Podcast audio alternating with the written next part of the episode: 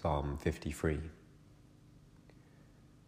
The fool says in his heart, There is no God. They are corrupt, and their ways are vile. There is no one who does good.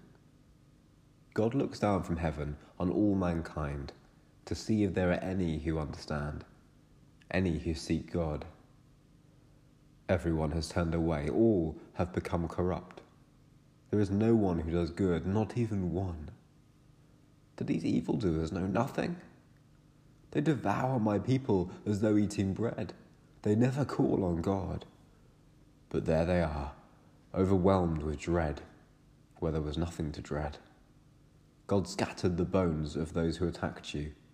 You put them to shame, for God despised them.